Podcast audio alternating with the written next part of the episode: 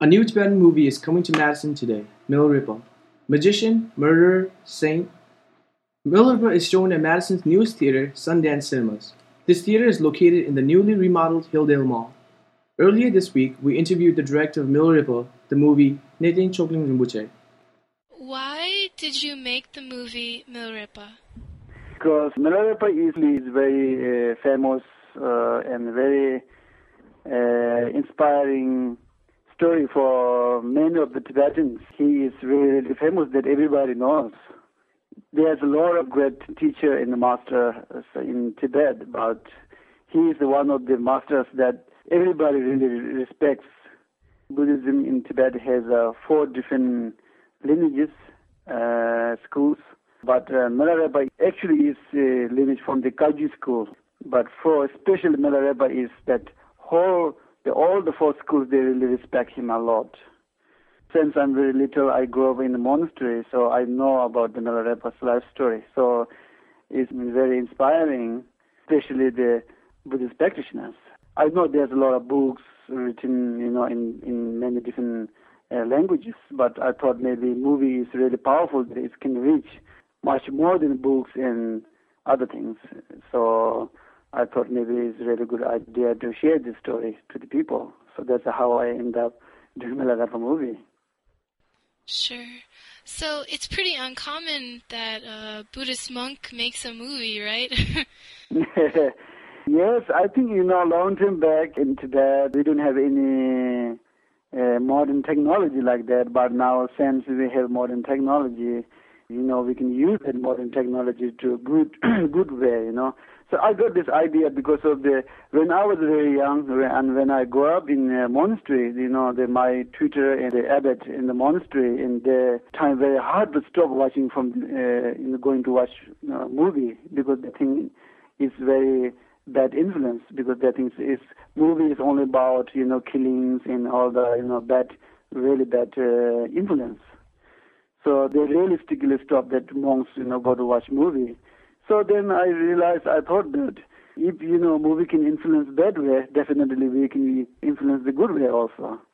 I thought that it's okay to make a movie about the, it there's good messages to people can learn things from that. So, do you know or do you think that your movie is shown in the monasteries in India? Oh yes, definitely. Uh, because of the mm, my movies actually, you know, most of the crew in cast is from my monastery. They're all monk. Only cameraman and sound man and the producer, they're from Australia and America. Other than that, all the assistant camera and the uh, assistant sound and, and the actors, they're from my monastery and also the uh, near village uh, near my monastery. So, where was the film shot? Uh, we shot it in, it's called Lahaul Spiti. It's in India, but it's really close to Tibet. It's, uh, it's just border of Tibet in India. So when did you begin making the movie? It's been almost three years now because it's really difficult to get the funding for those sort of movie. So that's why shooting the movie is, took only like about 11 weeks. And then also the pre-production also took like a, mm, only three months. Uh, and so after that, we stopped for almost one year to start the post production because we didn't have fund to start the uh, post production. So that's how we almost stopped for one year between that. So that's why it took quite a long time. When you were making this film, was your target audience Tibetans in exile? No, my actually target is for the somebody who does not Tibetan Buddhism. You know, like West in the West, especially Europe and America, and then maybe some other countries like uh, anywhere, like Russia or Mongolia or anywhere. Tibetans, they already know about Lagom Milarepa. Even kids can go and see this movie, so I thought it was very good. Milarepa is actually, you know, he is one of the saint and yogi, but I made it into two parts. This movie is only a beginning of his life story. This is uh, more focused uh, on the fidelity of revenge. Next film is more his way to enlightenment. He's become a, a great enlightened person. Right now we're working on it and we're trying to finish as soon as possible. Maybe within the two years, I think. Movie making is not really my career. You know, I just making this as a, uh, part of my work. Uh, you know, I am a Buddhist and a Buddhist practitioner. Our job is that, you know, help sentient beings, help people in many different ways. So I thought maybe this is one way to I can, you know, send a good message to people. Definitely in the future, if I got opportunity, I have so many stories to tell about Tibetan Buddhism, about Tibetan culture. You know, there's many stories, but I'm not sure right now. Do you think any of the monks that were in your movie or helped out with your movie, do you think they are gonna start careers in the movie business? I don't think so in this time. They're all from my monastery and they really like to help out because of, uh, of course, one reason is this is Milarepa movie and second reason is, of course, I know them. We have like around 80, 80 monks helping this production. Do you know what His Holiness the Dalai Lama thinks of your movie? I don't know yet. He's been so busy since we finished this movie and we didn't able to get a chance to show it to him. Maybe he's seen already, you know, there's a lot of pirate copy. uh, we show it to many other um, different great teachers, starting from the Karmapa and many other great masters. They think, their thing is, is quite good. And they're really happy that somebody actually make the movie about of Milarepa. How did you get the funding to make the movie? This funding is actually more so from the how to say individual people.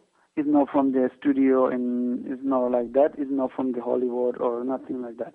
So this is some of my friends from America, and then also from Taiwan, and then also some of the other uh, teachers. They help me out with the funding. It's not so easy to get, but uh, finally we finished the first part of his life so this movie is a true story, true story about life of Milarepa. So we make this movie authentic as possible. We don't want to make into a commercial or, you know, we don't want to change the story of his life. That's why we choose the location and we choose the costumes and language and everything we trying to be authentic as possible. First choice of our location to shoot is the Tibet. This is impossible to get the permission. That's why we choose the location in Lahaul Spiti uh, because it's very, very similar location to the Milarepa's place in Tibet. So that's why we choose the location and then costume and everything uh, we try the authentic as possible. So maybe not 100% perfect, but we try our best. Hopefully, you know, it's going to help Tibetan culture and all the people will understand the meaning of the this movie. Are you aware of if it's been seen at all inside of Tibet, either, you know, legally or illegally? We really, you know, trying to, you know, show this to China in Tibet. We actually trying to go into a Shanghai Film Festival. And the festival people really like this movie and they really want to show this movie in the festival. But they have to go through certain uh, process, I think it's through government. Uh, and they they're saying that oh this you know allowed to show because this is a movie about the religion and Buddhism. So that's how we stopped it. I think it's quite difficult to show it there legally, but uh, my friends are saying that there's a, a lot of you know the pirate copies uh, you know there. So I think it's easy to you know send the pirate copy into that in China. Luckily for us, the U.S. government has not banned Milarepa from our theaters. Don't miss your chance to see it. It'll only be at Sundance Cinemas in Hilldale Mall for one week, starting today with showtimes at 12:15, 5, and 9:25.